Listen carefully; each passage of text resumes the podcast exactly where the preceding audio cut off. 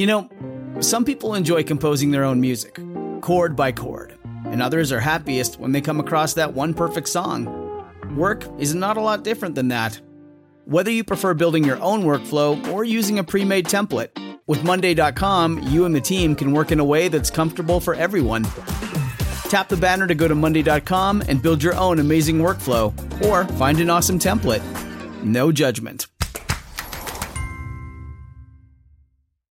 This episode is brought to you by Shopify. Whether you're selling a little or a lot, Shopify helps you do your thing, however you cha-ching. From the launch your online shop stage, all the way to the we just hit a million orders stage. No matter what stage you're in, Shopify's there to help you grow. Sign up for a one dollar per month trial period at shopify.com slash special offer, all lowercase.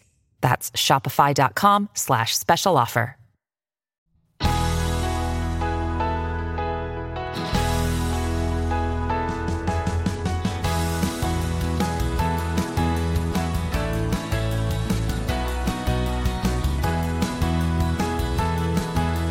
From the studios of W V M M ninety point seven The Pulse and the heart of swing state America, Grantham, Pennsylvania, this is the Way of Improvement Leads Home podcast, a bi-weekly discussion dedicated to American history, historical thinking, and the role of history in our everyday lives. And now, here's your host, author and award-winning historian, John Fea. Thanks, Drew. This is episode thirteen of the Way of Improvement Leads Home podcast. We are here at W V M M, and we are glad you are out there in podcast listening land. Thanks so much for joining us for another episode. Well, Drew, this episode will drop a couple of days before Election Day two thousand sixteen. Frankly, I can't wait until it's all over. Yeah, I mean, it's certainly been discouraging. You know, I'm someone who cares a lot about very particular issues. I'm very interested in policy debates, and it seems like we're not getting any of that anymore. It just feels like like anger and fear is driving political participation, which I, I don't know about you, but I don't think that's consistent with the vision for American Republican citizenship. But, well, you know, I brought it up last week, and I'll bring it up again. This populist fear and the sound rejection of the political experts and insiders seems to clearly echo that eighteen twenty-eight election, which is, as a person who is working very hard on becoming an authoritative expert in a particular field, that, that makes me a little nervous.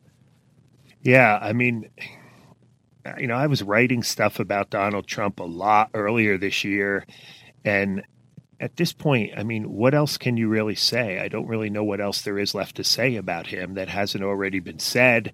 You know, let's just get this thing over with. Looks like Trump's going to lose unless something major happens. And let's try to get on with kind of healing uh, our broken democracy. Now, I don't mean to put you on the spot, but I do distinctly remember you writing a blog post on how you were confident it was Jeb Bush who was going to win that Republican nomination. Yeah. It's just it's it's been unprecedented, some of the things that are happening in this election. I mean, it's really interesting looking at all the coverage of Trump. I think that is part of the biggest challenge for dealing with his candidacy. He so clearly abides by that old adage of there's no such thing as bad publicity. And it seems that talking about him only makes him stronger. And I also think historically that that adage is not applied to politics. I, you know, it used to be that the smallest whisper could destroy your chances of being elected. Uh, you know, I'm thinking of two thousand four. I was a student here at Messiah College, and I remember seeing Howard Dean scream and, and then watching his his campaign just implode with nothing but uh, an ill-timed. I'm not going to do an impression, but we're going to whatever. We're going to Florida. We're going. To, yeah. Yeah. Yeah. Yeah. So, well, it also just kind of makes you wonder what Gary Hart is thinking right now. Yeah, that's right. That's right. So speaking of Trump, I don't know if you want to confess to this, but is it true that you attended a Trump rally a few weekends ago? Well, let me give you some context on that, Drew. I was at a actually conference of Christian historians at Regent University. They were hosting it. There were hundreds and hundreds of Christian historians, interestingly enough, talking about race and gender uh, in history.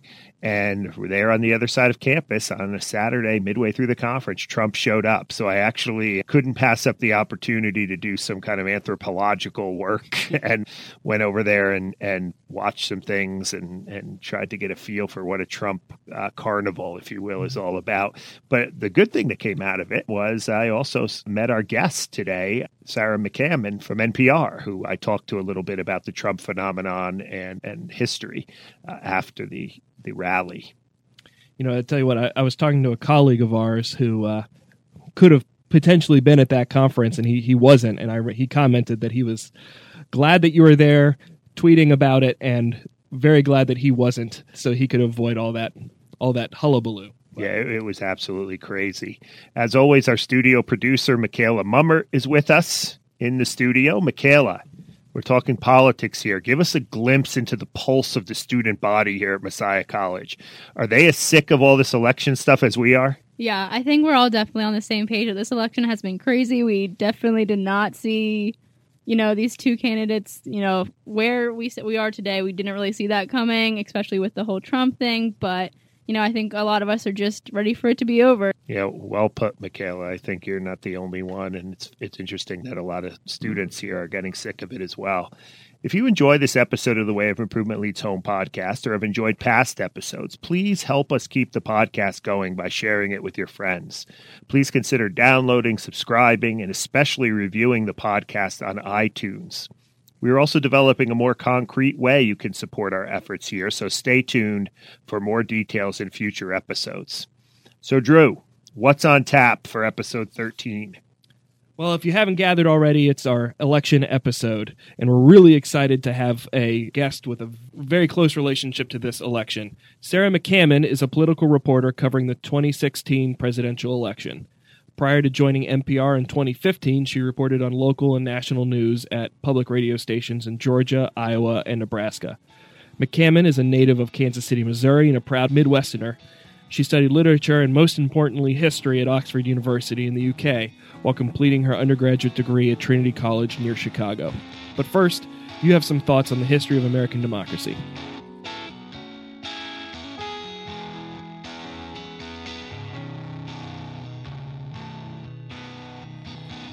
At the third and last presidential debate in this two thousand sixteen election cycle, Donald Trump refused to say that he would concede the election to Hillary Clinton if she defeats him in November.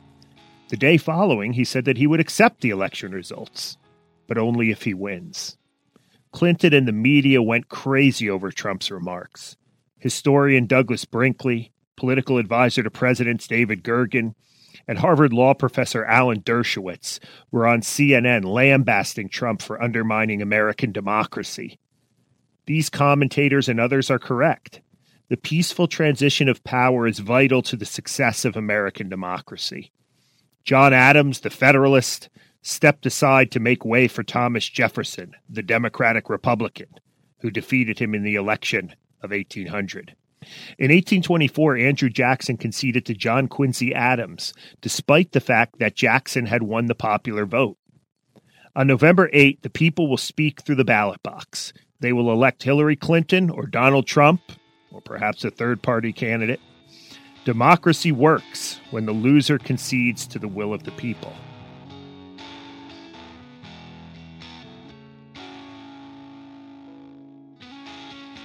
Donald Trump, however, is not the first person in American politics to undermine democracy. That honor belongs to the founding fathers who wrote the United States Constitution. Think about it. In the immediate wake of seventeen seventy-six, there were many people in the new United States who took the words of the Declaration of Independence seriously when it said that all men were created equal. They wrote the most democratic constitutions in the history of the world. In Pennsylvania, for example, the framers of the state constitution designed a government with a one-house legislature. The people were essentially unchecked by an upper house or an executive branch. The Pennsylvania Constitution gave the right to vote to all men, regardless of whether or not they owned land. Fearful that the Pennsylvania Constitution gave too much power to the people, Benjamin Rush famously called the state's new government a beast without a head. The years between seventeen seventy-six and seventeen eighty-seven were a time of unprecedented democracy in the former British American colonies. In most state governments, the voice of the people informed public policy like never before. Politics was local. Politics belonged to ordinary men, and at least in the case of New Jersey, some ordinary women.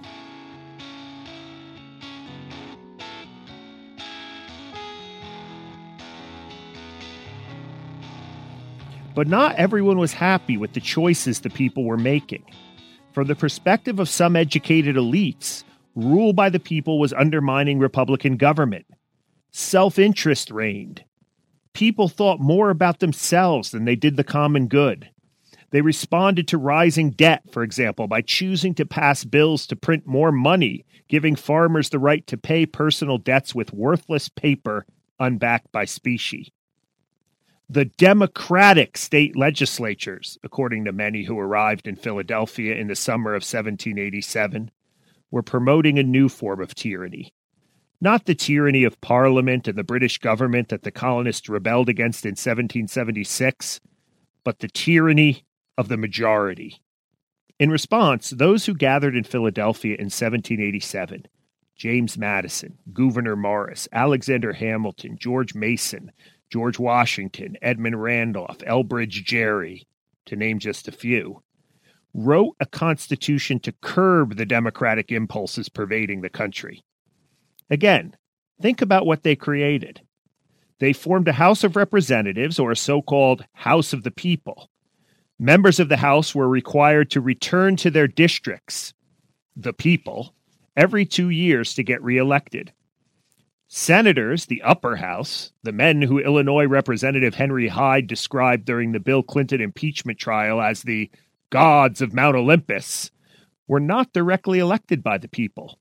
They were actually elected by state legislatures, and they served lengthy six-year terms. The Senate was designed to hold the House, the people, in check and curb their passions and self-interested impulses.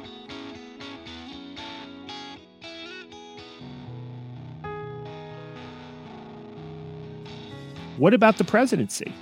Until eighteen twenty-four, the popular vote in presidential elections was not even counted. And again, why should they be counted? The head of the executive branch of government was elected by the state-appointed electors who made up the Electoral College, not the people. And let's not forget that the people have never played a direct role in the choice of Supreme Court justices. In Federalist Paper number ten, James Madison wrote that the framers of the Constitution designed the government to filter and control the self-interested and faction-laden people. Representatives to Congress should be wise, educated, and independently wealthy men who are most capable of placing the common good over self-interest. The Constitution curbed the democratic impulses of the seventeen eighties and limited the role of the people. Many of the founders feared democracy and could not imagine an American government built upon democratic principles. Did Trump's remarks about his unwillingness to concede the election undermine American democracy? Yes, but he was certainly not the first person to threaten rule by the people. That honor goes back to the men who created the republic.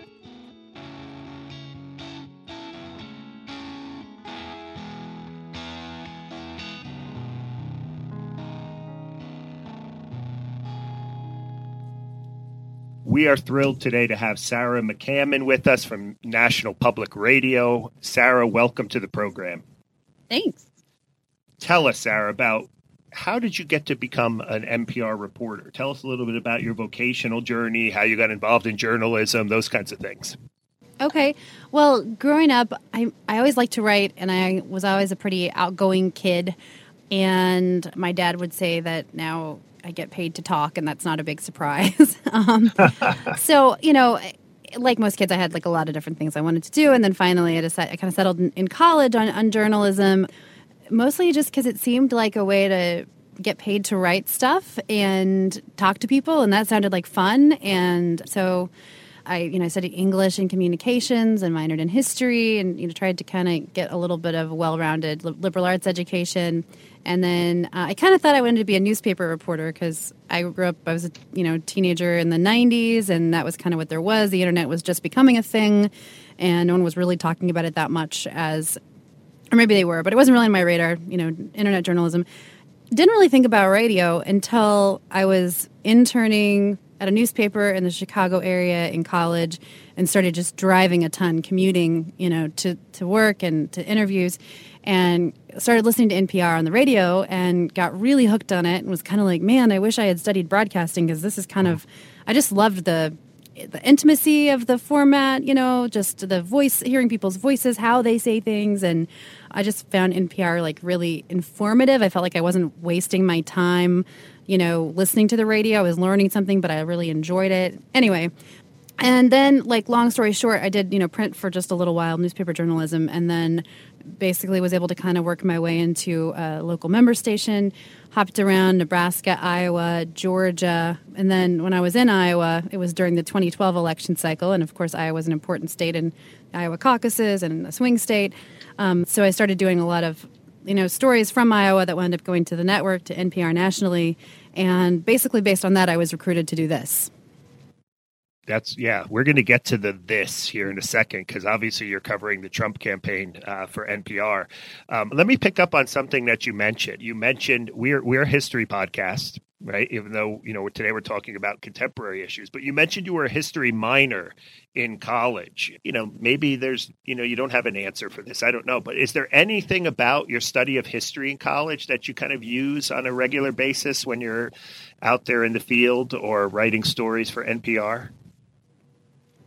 You know, sometimes I wish I had taken more history in college, honestly, because when you're covering politics, you know, a lot of the stuff that you're, we're writing about, I mean, where we are today has its roots in things that have been happening for decades. Some of them before I was born, some of them when I was very small. You know, there's a lot of references to the Reagan era covering Republican politics. Right. I was alive just barely for the Reagan era. I guess I was born like two weeks after he was sworn in for the first term. So that tells you how old I am. But, you know, I don't remember it in detail. And, you know, certainly, you know, the rise of the religious right was happening around that time and even before. And, you know, there's so many, I mean, again, you know, we're, we're at a point in history that doesn't exist. Our, our current place in history doesn't exist in a vacuum, right? I mean, it, it's it's a progression of, of social movements and political movements and historical events that all sort of culminate in where we are now. So, actually, one of my goals for after this election is to go back and read about more of the roots of, of the religious right and, you know, uh, some of the origins of, of kind of the things that have shaped Republican politics in particular, since that's what I primarily cover. But I also think, and this doesn't maybe totally answer your question, but it, it brought to, your question brought this to mind. I also think, you know, there's a really close relationship between journalism and history. And, you know, people often say journalism is the first draft of history. And there is debate, uh, as you well know, often about, you know, how should history be written? Who shapes right. the narrative? You know, what is the truth? And we hear, hear those debates a lot right now about the media. So I think some of those same questions exist about, you know, which narrative prevails and, and who gets to decide what it is. And and I think the thing that drew me to both of those was very much the same, which is just stories. You know, I'm just fascinated by human stories and how people live and how they make decisions about their lives and how they cope with challenges. And I think, you know, if you look at history or journalism, it, it's really talking about all those things. Actually, you sound like you were not just a history minor, Sarah, but like you have a graduate degree in history. I've been trying. If I can get my students to articulate the meaning of history on that level, it would be awesome. That's a great, that's a great answer. I should also add that Sarah and I met this past weekend. She contacted me about uh, giving some insight into Donald Trump's references to the Civil War. Not many, not many reporters are kind of that politically savvy. So maybe you were using some of your history uh, interests there too, as well. Well, thank you. I do feel like, you know, the thing, one of the things though, I mean, you can study all the theory, but like there is something to be said for just understanding, you know, in detail, reading all those primary sources and reading about, you know, what happened when and how it all fit together. And that's just stuff you have to kind of put in the time to learn. And you know, that's that's where I feel like I'm lacking is like I would love to have a deeper understanding of like American contemporary history. And uh, but fortunately, like at N P R, I'm surrounded by all kinds of people who some of them have been covering politics since before I was born. And we all kind of help each other out in that respect. And you know what? The Internet is great, too. Google, I'm sure you talk to your students about what's a good source and what's not. But there is a lot you can just Google if you don't know what it is. But still, I would like to read up. So uh, you mentioned that you kind of came into your position through your work in Iowa, but I'm a little bit curious as to how you came to specifically be assigned to covering Donald Trump. So I was hired pretty much from the beginning with the understanding that I would most likely be covering the Republican primary and then eventually the nominee. When I was brought in, which it was a July of twenty fifteen, there was a really big field, and you know Trump had just declared his candidacy about a month before that. And you know, initially it was just going to be sort of follow the wave and see what happens, and you know, eventually you'll probably be covering whoever's chosen. I'm not sure why exactly I was chosen to cover G O P politics. I think part of it might have been that when I, in Iowa, of course, twenty twelve, the, you know, President Obama was the incumbent, so there was no Democratic primary to speak of. And, I mean, there was no Democratic primary. There was a Republican primary, so I'd covered that, had some background in covering Republican politics in that respect. And, and also our White House correspondent, I think, maybe was a little bit more enmeshed in, in covering Democratic politics because she was already covering a Democratic administration, and so she was going to cover the, the Democratic nominee. I, I'm not one hundred percent sure why I wound up being assigned to the G O P, but I was.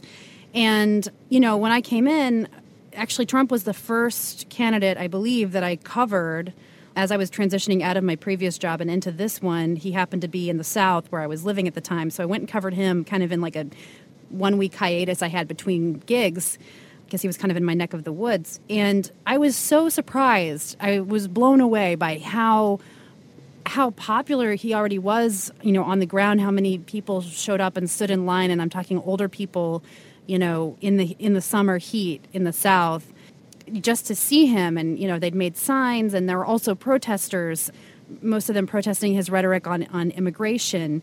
And, you know, this was July of twenty fifteen, so way before, you know, things usually really heat up. And I didn't expect that at all. I don't think anybody did. From, you know, I think a lot of people wrote Trump off as sort of a lark, his candidacy as sort of a stunt, publicity stunt. So I came back from that, you know, and started the job here and said, wow, you know, Donald Trump is really, I was surprised by how much enthusiasm he generated on, on the ground. And then had kind of the same experience pretty soon after that at, in August at the Iowa State Fair, which is always, you know, a big event for, for political candidates on both sides. He drew a huge, enthusiastic crowd. I mean, there were teenage girls, like, on the verge of tears, you know, following him around the fairgrounds going, Donald, Donald, take a selfie with me. And there were parents with their children on their shoulders. And he was walking through this huge parade of people just being mobbed. And, you know, it really, in many ways, felt out of step with what sort of the mainstream, just the, the conventional wisdom was, which was that this was not going anywhere. You can't always judge where a candidate's going just by crowds and enthusiasm on the ground, but it was definitely something I hadn't seen before. Sarah, take us, take us briefly through... You know, I, I know when we talked this weekend, you said you're on the road a lot, you know, with following Trump. Take us briefly through, you know, a day or a couple days or a week sort of following Trump. What do you do day to day? Well, every day is a little bit different, but I mean, a typical, I mean, I kind of split my time between, like right now this week, I'm talking to you from Washington, D C. I'm just at N P R, kind of keeping an eye on things from the desk, you know, from the Washington desk. Uh, okay. Every Trump rally is pretty much streamed online if it's not on T V. And we have, you know, other, I have other colleagues who go out sometimes to the actual events. And so, you know, sometimes I just come back and do kind of the, you know, relatively boring work, but important work of just being here, talking to editors, doing planning, pulling stories together for the future, and just thinking about big picture stuff that we need to attack, to tackle. But, you know, the majority of my job is out of the office on the campaign trail. And some of the time I have traveled with a press charter, which is an airplane that is chartered by the campaign and then paid for. The cost is split by the different uh, media outlets, the T V networks, the wire services, the major newspapers, and us. We all pay for seats on this plane. And that is basically a, a plane that follows pretty closely behind Trump's plane and allows us to get to really every stop that he goes to, you know. So if you're going, doing three or four rallies in one day, you're not going to be able to make those all on commercial planes, right? It's just not logistically possible. So the charter allows the the press corps to be there all the time. It's typical for, I should say, for, for the candidate to travel with, with the press, but Trump has never done that. So we travel essentially right behind him or kind of in tandem, and he's in his his own private plane. We have done that sometimes. It's also a more expensive way to travel. And so at times we don't decide that we don't need to be physically at every single rally.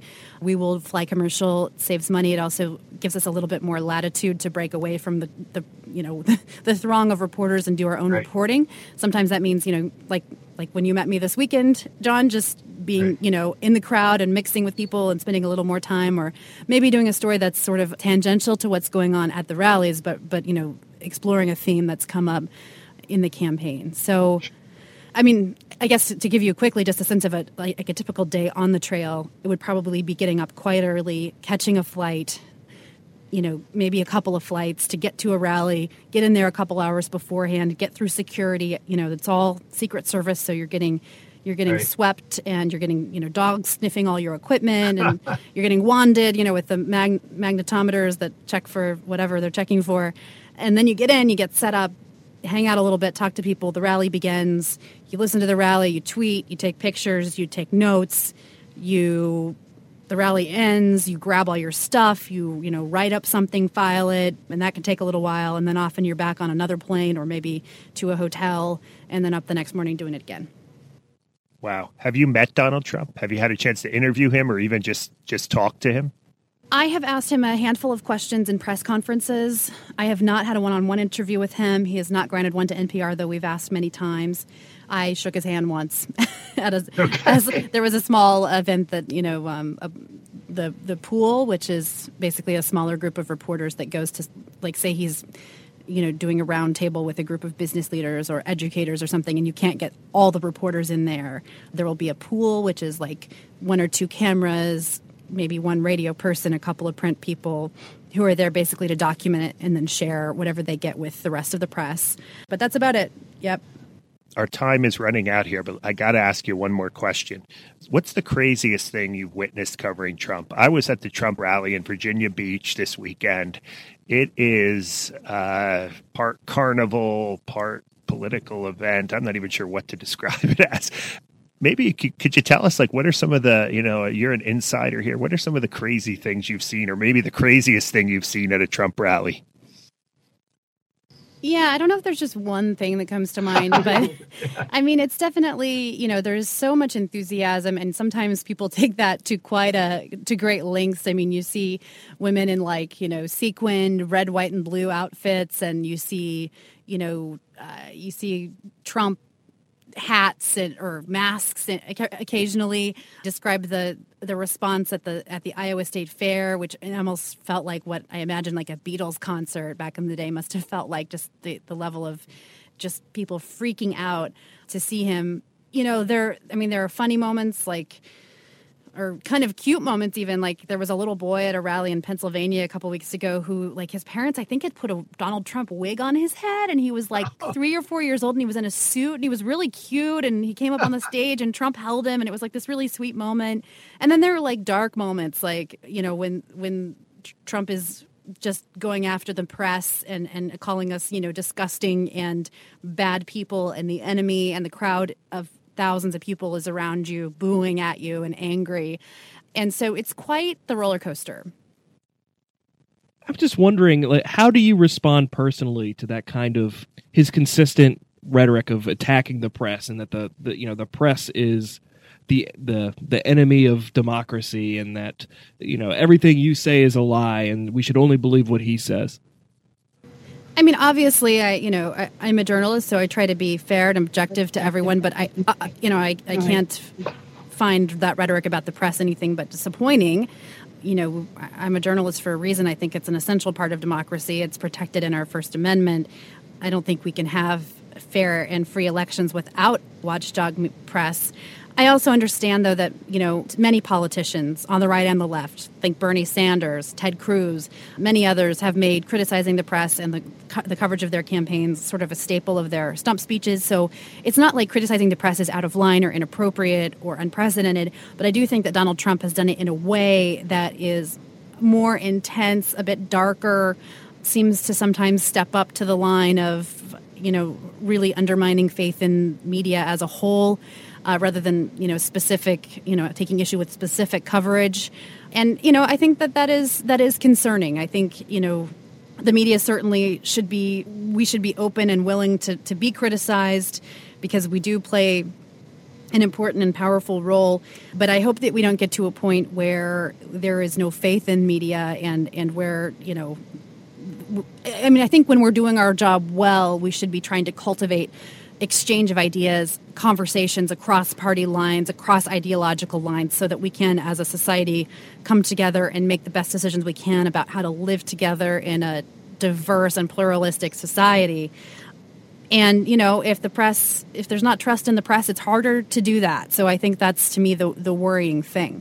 I will say, though, that, you know, we also, I mean, I know N P R has a huge and growing audience, and we hear from people all the time who are really grateful for a place to come where they feel like they're getting fair, thoughtful coverage with, you know, context. And so while, you know, Donald Trump may not approve of the press as a whole, and some of his followers don't, I, I think there's still a lot of people out there who, who do value a free press and value the role that we play in sort of checking what politicians of both parties, of all stripes, are saying and doing.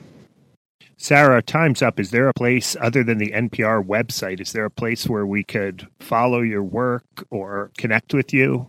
Yeah, I have a professional page on Facebook, Sarah McCammon, M C C A M M O N. And then also Twitter. My tw- Twitter handle is at Sarah McCammon. So uh, Sarah with an H, and then again, M C C A M M O N. If you can't find me, just Google me and N P R, and then you'll figure out the spelling, because it's a lot of consonants, I know. Good. We'll get that up on the blog. Sarah, thank you so much. We've been talking with Sarah McCammon, a political reporter for National Public Radio. Thanks for being on with us. My pleasure. Thank you.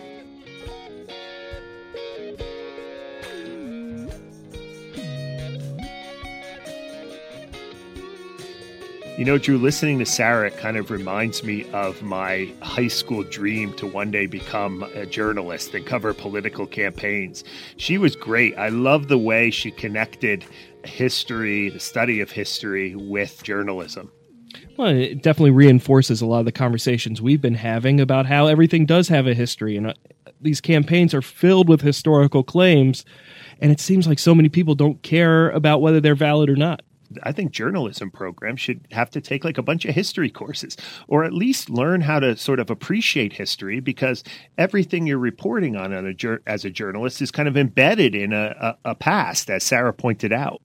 Although you you have to be careful, because I know so many of those popular history books that some of us academic history historians are worried about are being written by journalists. No, I know, I know. But indeed, you know, it's we, we could spend a whole episode on Sarah's point about whether journalism is the first draft of history.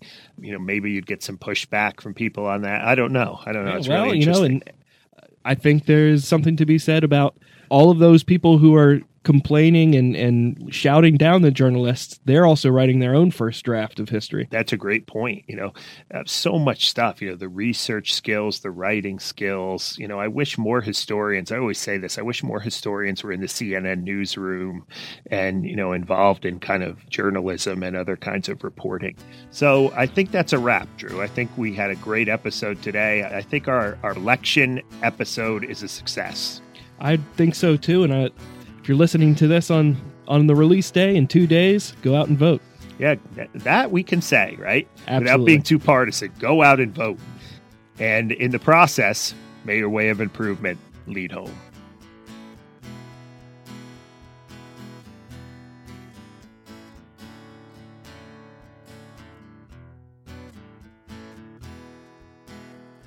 This has been a production of The Way of Improvement Leads Home, a blog dedicated to reflections at the intersection of American history, religion, politics, and academic life.